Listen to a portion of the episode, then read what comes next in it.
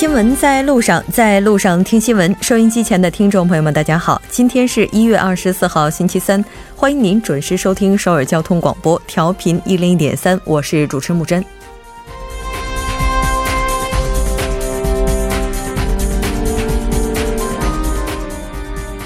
雾霾天虽然远离了我们，但这波寒潮的威力却不见减弱。 首尔市于昨天发布了寒潮预警， 今天首尔的体感温度也是降到了 零下二十五度。 考虑到夏季有的高温假，在如此寒冷的天气下，依然要在室外工作的建筑工人与保洁工人等却并无参考的标准。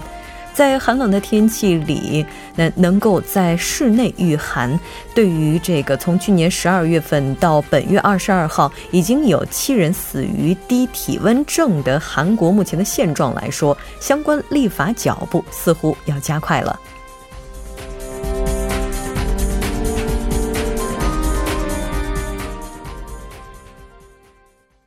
接下来来关注一下今天的要闻。 新闻在韩国， 北韩通知韩方冬奥艺术团访韩演出日程安排， 日本政府向韩提议商讨安倍出席平昌冬奥事宜。 新闻在中国， 外交部驳斥中国阻碍对北韩输送人道物资说法， 外交部回应日本首相欲改善中日关系表示 望言行一致。 走进世界， 白宫称特朗普将在世界经济论坛为美国招商引资， 欧洲欲在达沃斯反击美国优先， 全力捍卫多边主义。 新闻放大镜依然邀请专家学者放大探讨新闻热点焦点。 那今天我们要讨论的主题是 我们的幸福去哪找。 从每周一到周晚六点至八点， 了解最新动态， 锁定调频一零点三， 新闻在路上。 稍后是广告时间， 广告过后马上回来。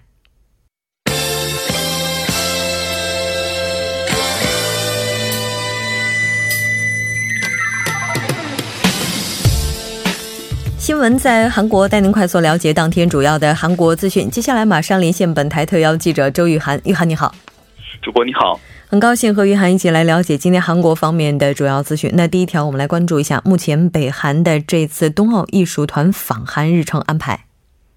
好的，那么据韩国统一部的消息呢， 北韩二十三号发来有关艺术团在平昌冬奥会期间访韩演出的通知， 表示呢计划将于二月八号呢 在江陵艺术中心， 二月十一号呢 首尔国立剧场举行演出。 北韩三十元管弦乐团团长玄松月率领的艺术团队先遣队呢， 是于二十二号完成为期两天的访韩踩点任务后呢返回北韩第二天， 那么北韩呢就发来了这个相关的通知。 那么在韩国在韩 期间呢，北韩的先遣队是实地考察对比了冬奥赛地附近的江陵市黄永作纪念体育馆、 江陵艺术中心和首尔市的禅市学生体育馆、 蒋中体育馆、国立剧场， 以便选择演出的场所。 北韩呢还在通知中表示呢， 艺术团是将于二月六号 由京义县陆路访韩， 十二号呢原路返回。 此前呢在 十五号举行的 南北, 呃, 南北冬奥工作会议上呢， 北韩曾提议呢安排艺术团队是由 经由板门店返韩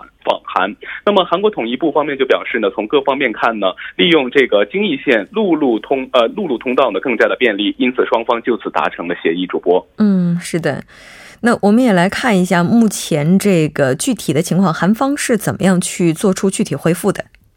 好的，那么韩国统一部发言人白泰玄呢， 今天在例行记者会上就表示呢， 韩方当天已经就是向这个北韩方面呢发出了通知， 同意呢北韩艺术团 二月八号 在江陵艺术中心， 十一号 在首尔国立剧场的演出。 白泰玄表示呢， 韩方当天通过板门店联络渠道口头回复了北韩， 同意其 呃, 前, 呃前一日来发来的这个艺术团的演出的通知内容。 他说呢， 目前呢政府正在联合支援团等有关部门呢， 正在为此做做着这个充分 充分的准备。主播。 嗯是的，那其实选定这两个地点应该说 北韩也是提前做了功课的， 因为玄松院团长呢也是在这两个地方花费的踩点时间是更长的。 除此之外，我们了解到北韩也是将要派遣出来冰球队，来看一下。是的，那么韩国统一部表示呢，北韩二十三号晚间答复韩国统统一部长通知呢，将在冬奥先去访韩二十五号一道派遣冰球队的消息。那么韩国政府当天下午呢，是向北韩祖国和平统一委员会李善权发发出这个通知，提议呢，北韩冰球队尽快南下与韩国冰球队联合训练。预计北韩这个北韩冰球队呢，将和先遣队一样，跨过南北边境西段的停战线入境韩国。那么统一部官员就表示呢，北韩冰球队呢将前往振川运动员村，与那里的训练的这个韩国冰球队呢会师。主播，嗯，是的。那这条关注到这里，我们再来看一下下一条消息。好的，下一条是日本政府向韩提议商讨安倍出席平昌冬奥会事宜。嗯，那之前也是因为两国之间因为慰安妇协议迟迟没有办法得出一个最终的结论，目前应该说是出现了转机哈。我们来看一下相关的情况。是的，那么韩国青瓦台的相关人士今天在接受媒体采访时就表示呢，日本政府呢是已经于当天上午呢向韩国驻日本大使馆提议，就日本首相安倍晋三访韩并出席平昌冬奥会的相关事宜呢进行协商。该人士表示呢，安倍访韩能否成行呢，还有待这个日本政府的正式公布。那么韩日两国此前持续呢就此展开协商，基于日本政府主动提议呢，预计本次的协商呢是有望顺利的推进的。那么韩国总统发言人朴朴朱贤就表示呢，政府此前同日本政府就安倍晋三借平昌冬奥会这个机会访韩一事呢进行了磋商，日本当天正式是转达了韩方的意愿，呃韩方对此呢是表示的欢迎。那么当天呢，安倍是在接受日本产呃产经新闻采访时就表示呢，如果情况允许，那么希望能够出席平昌冬奥会的开幕式，为日本选手加油打气。日本 N H K 电视台当天也报道称呢，安倍有望出席韩国平昌冬奥会的开幕式。有分析认为呢，由于安倍在公开表态有意访韩之后呢，又就此向韩国政府提议协商，因此呢，能否成行将有定论。主播，嗯，是的，没错。那如果安倍首相出席冬奥的话，接下来在这个期间有没有可能会举行两国之间的首脑会谈呢？是的，那么如果能够举行韩日首脑会谈呢，这将成为韩国总统文在寅明确表示两国于二零一五年达成的慰安妇协议存在重大缺陷以来呢，两国元首首次的会面。安倍呢是在采访中表示呢，希望在访韩期间呢同韩国总统举行会谈，那么会谈如能成行呢，届时将亲口表达日本无法接受韩国单方面要求其他措施的做法，还将要求韩方撤除少女像。主播，嗯，是的，没错。无论如何，接下来对于两国来讲，面临的第一要务还是冬奥了。当然呢，也希望这些政治方面的因素不要过度的被带入到体育竞技项目当中来。这条关注到这里，我们再来看一下下一条消息。好的，下一条是最强寒流袭击韩国，电力交易所发布电力需求减少命令。嗯，是的，我们在今天开场的时候也提到了，昨天韩国气象厅也是发布了寒潮预警，这两天应该说极寒天气也是在不断的加剧，用电量也是在那剧增哈。我们来看一下目前韩国电力交易所那再度参与向电力需求响应机制企业发布的停止用电通知。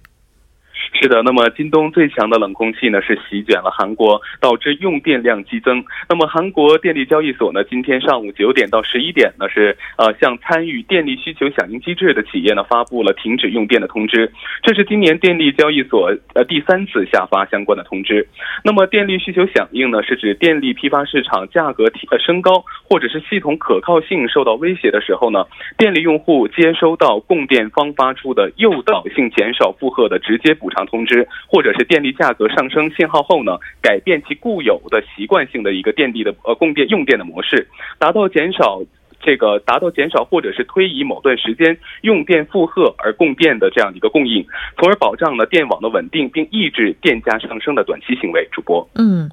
那目前韩国大概有多少家企业参与进来了呢？那么目前呢，韩国是已经有三千五百八十家企业参与其中，节省电力呢是给呃是供给节省电力供给呢是达到了四百二十七万千瓦。那么今天韩国企业这个韩国的这个交易所发布的这个通知呢，是共有一千七百余家企业参与，减少用电是两百七十万千瓦。那么韩国二十四号呢 是遭遇了入冬以来的最强的寒流， 全国的多数地区是发布了低温预警， 各地呢气温也是创入冬以来的最低纪录。 那么据气象厅预报呢， 截至今天上午的七点钟呢， 首尔最低气温是降至零下十五点九度， 那么仁川呢为零下十五点一度， 京畿道水源呢为零下十四点七度， 为今冬的最低值。 气象厅相关负责人就表示， 来自北部的冷空气持续南下， 气温降低， 那么本次寒潮呢将会持续多日， 中部和南部部分地区的 将会有这个零下十五度以下的降温。主播， 嗯，是的，没错。那这波寒潮袭击韩国呢，也希望大家这段时间能够尽量的减少在户外活动的时间。这条关注到这里，我们再来看一下下一条。 好的，下一条是韩发布政策，从三大方面保证国民生命安全。 嗯，那具体是指哪三大方面呢？ 好的，那么韩国政府呢是在国国务总理李洛渊主持的国务会议上呢发布的题为“保卫国民生命”计划， 将在这个交通、防范、自杀、产业领域呢提高 安全基准。那么政府表示呢， 在这三大领域中呢， 每年是有一点八万人死亡。 那么通过该计划呢， 五年之后呢， 计划将会把这个自杀人数呢降至一点一万人左右。 那么在该计划中最为抢眼的呢， 就是交通。 饮酒和超速行驶呢， 是造成交通事故的一个主要原因。 未来呢，政府呢 将在严抓 该领域保障民众的生命安全。 那么对于酒驾呢， 政府未来呢将扩大吊销驾照的对象范围。 如果说出租车的司机在开车过程中呢 被乘客揭发饮酒， 也将按照相关规定吊销驾照。 同时呢，如果说酒驾或者是无驾有这个无无照驾驶的这个前科的这样的民众呢， 将禁止驾驶校车。 同时呢，政府还将在二零二零年前呢 力争将普及酒驾车辆启动锁定装置， 民众呢即使是在饮酒的情况下呢也是无法启动汽车的。主播， 嗯，是的，没错。另外也有消息说，未来可能考驾照的难度也会变得更大。 好的，非常感谢今天玉涵带来的这期连线，我们下期再见。 再见。 稍后为您带来我们今天的听首尔。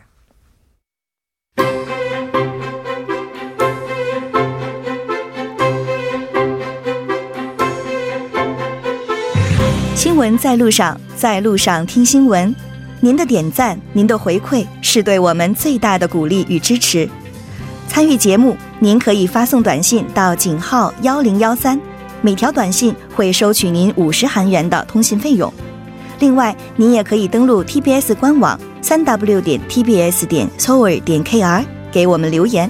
当然，在 Instagram 搜索 티비에스 C News 也可以参与互动。 新闻在路上， 期待您的参与。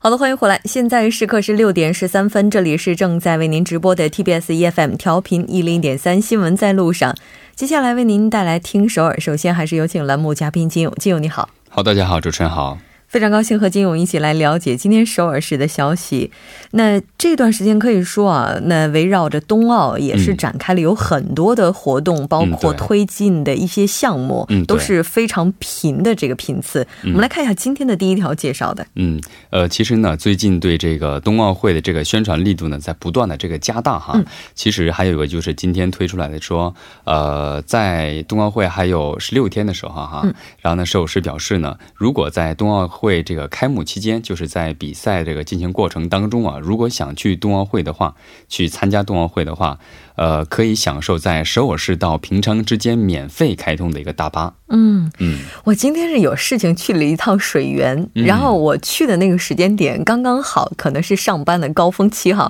所以我就看到旁边那个大巴的那个专用车道一路畅通， 基本上没有什么车， 然后这边的就开始一路堵车移动， 就是那个真的是在挪动的感觉。 对，那个时候我们就恨不得把车扔下去自己走，就可能都比那个开车快一点。 对，所以我觉得如果大家想要去平昌看冬奥的话， 真的考虑坐大巴是非常不错的一个选择。 那这个具体的使用方式是怎么样的？ 嗯，具体的使用方式呢， 就是从这个首尔广场到平昌和江陵的冬奥会的竞技场之间呢， 都会有免费的这个大巴。 只要呢拥有这两张票就可以啊，其中一个都可以。呃，第一个呢就是冬奥会比赛项目的门票，嗯啊、呃、或者啊、呃、都可以在这个平昌或或者是在这个平昌或江陵文化冬奥会有这个入场券的文化冬奥会的入场券，嗯，都可以享受这个大巴的免费使用哈。而且呢，据了解啊，首尔市到平昌到江陵到这个这个方向哈、啊、都可以使用。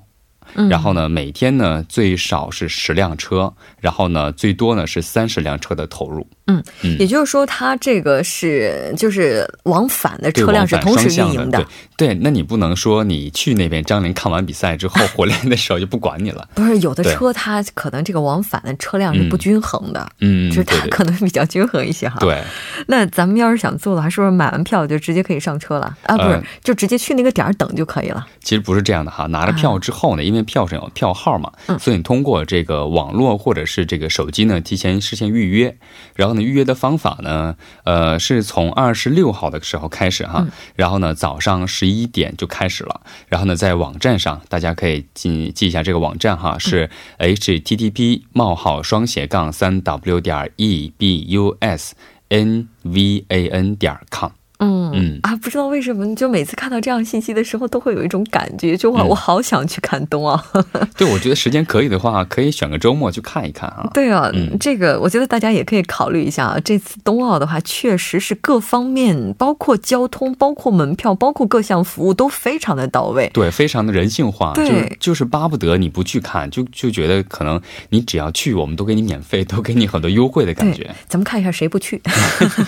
这条关注到这儿，我们再来看一下。下一条。好，第二条消息呢是和最近这个青年就业比较困难有关哈。嗯，呃，首尔市呢和这个总统直辖的这个就业委员会呢，将在二十九号下午三点钟的时候，在首尔市的青年就业中心啊，举办一个呃青年就业岗位为主题的一个脱口秀。嗯。嗯，那这次活动是为什么要举办呢？嗯，这个次呃，这个这次脱口秀的目的呢，就是为了改善目前这个青少年就业难的问题，还有就是听取啊来自最前线啊，就是最呃困扰的这些青少年们的心声。然后呢，据了解呢，在在这次那个脱口秀上呢，朴元朴元淳市长还有就是就业委员会的副委员长，然后和这个一百五十名到现场的这些青年们面对面，然后呢，共同体验这个就业难的这个氛围，然后呢，讨论共还有就是共享如何创造呃青年就业岗位的一些办法。然后呢，首尔市也表示了，将把这个青年们的意见整合之后呢，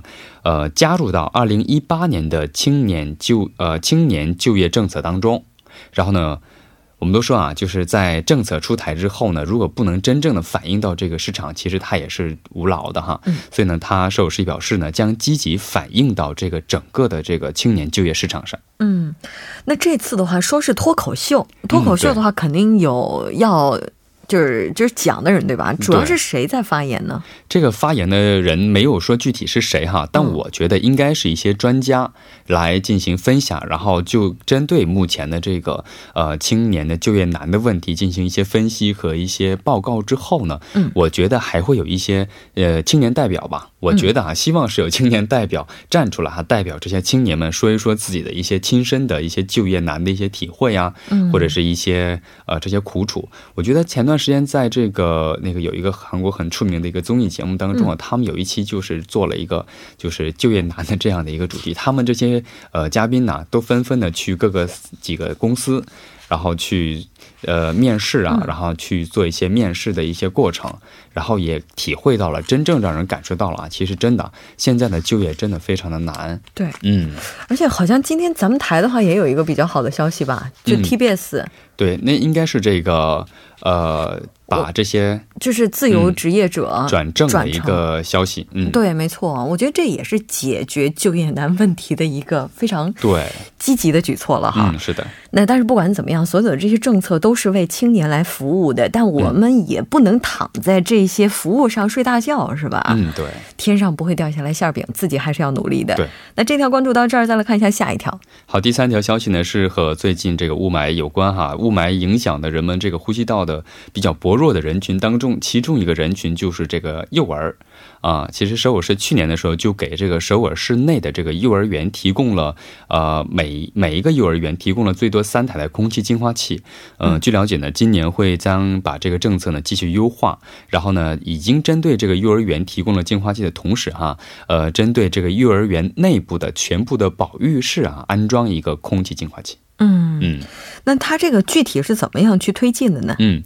刚才说啊，是每一个保育室啊都提供这个空气净化器的同时哈、嗯，然后呢还会每个月最多给予两万四千九百韩币的一个经费的补助，可能是因为它的这个电费的运营等等，还有就是为了保证这个呃幼儿园的室内空气的这个清爽哈、啊，然后呢将制定和宣传各种各样的行动要领，然后呢学会更好的保护环境，然后呢这样的话加上。这个呃净化器的配合呢，加上人的一些共同保护环境的意识的提高哈、嗯、还有就是在室内如何活动和保持空气清洁的一些意识的提高，两方面将结合起来，能够更好的控制这个室内空气，还有更保护这些呃小孩子们的一些呼吸健康吧。 嗯, 嗯，空气净化器是不是应对雾霾天推出来的呀？对，我觉得就是这样的。如果要是没有雾霾天的话、嗯、你说这教室里还需要净化器吗？对，我们回想到三十四十年前农村的时候，哪有空气净化器这种东西？而且再加上空气净化器，就是当然现在的都是安全的哈、嗯，对对，但是我们也不能排除它可能会存在一些隐患。嗯，所以最好的方法还是治霾。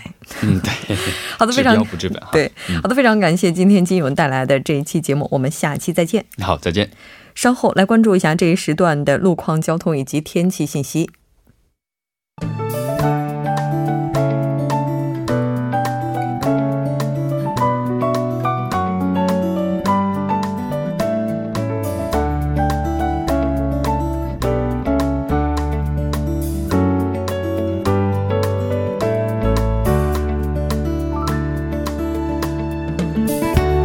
大家晚上好，今天是星期三，这里是由程琛为大家带来这一时段的路况及天气信息。现在是晚间六点二十二分。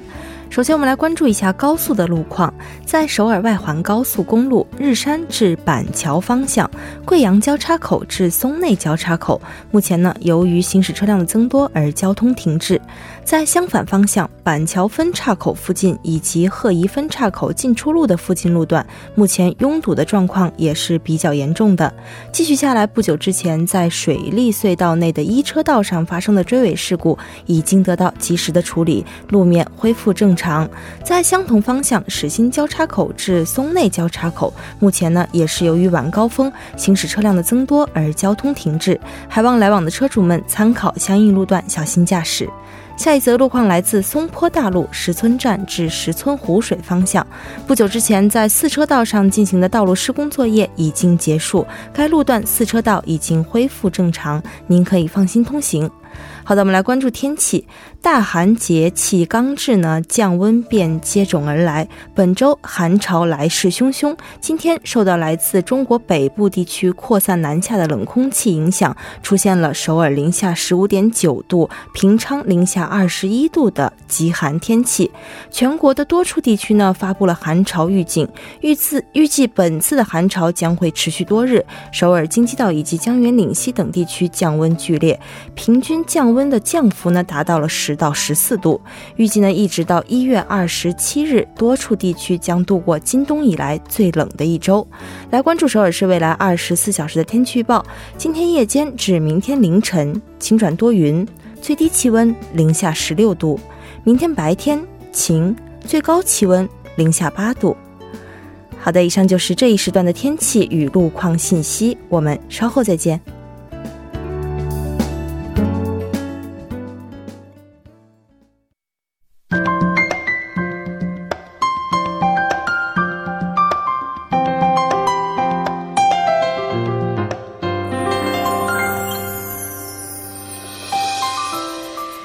首尔新生活为您介绍首尔市面向在韩外国人推出的优惠政策、开办的教育讲座、举行的庆典。那接下来马上就进入我们今天的首尔新生活。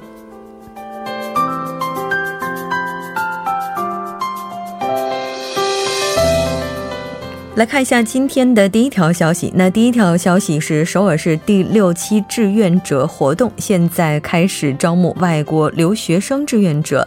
那这次活动的时间是从三月份进行到十二月份。 活动主要面向的群体是在首尔市大学就读的外国人留学生，那一共会招募四十二人。 活动的内容包括通过在线导师教育平台给桥同岛、白领岛、平昌郡的小朋友们提供外国语学习指导、文化理解等课程。 那活动的申请日期是从即日起截止到 二月四号， 您可以将申请书发送到 global下划线intern at seoul点go点kr。 更加详细的情况您可以登录首尔市官网 三 w 点 seoul点 go点 kr， 您也可以登录首尔国际中心的网站 三 w 点 global点 seoul点 go点 kr， 这个网站进行更加详细的了解。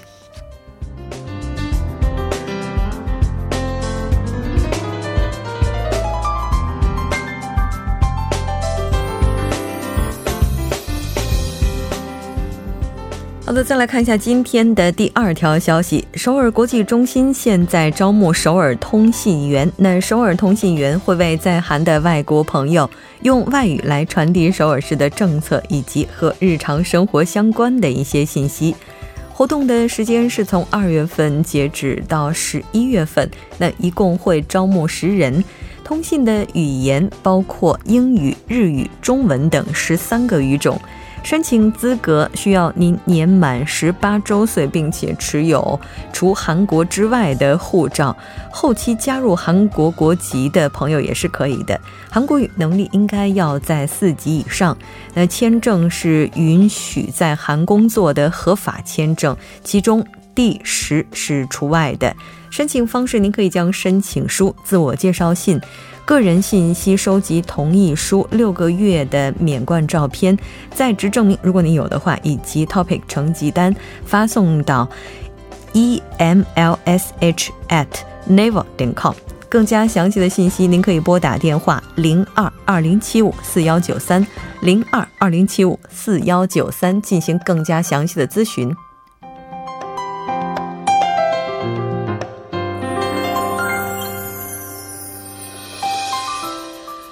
好的，再来看一下今天的最后一条消息。 那第三条消息是恩平区多文化家庭支援中心提供的小学入学指导说明会。 那这次说明会的时间是在 二月三号 星期六 上午从 十点 进行到 十二点。 这次主要面向的群体是家里有即将进入小学的家进入小学的进入小学的这样的多文化家庭父母。 更加详细的信息您可以拨打电话 零二 三七六 三七三一 零二 三七六 三七三一 进行更加详细的咨询。 那以上就是我们今天首尔新生活的全部内容， 当然也希望这些信息能够带给大家的首尔生活更多帮助。稍事休息，那马上为您带来我们今天的第二部节目。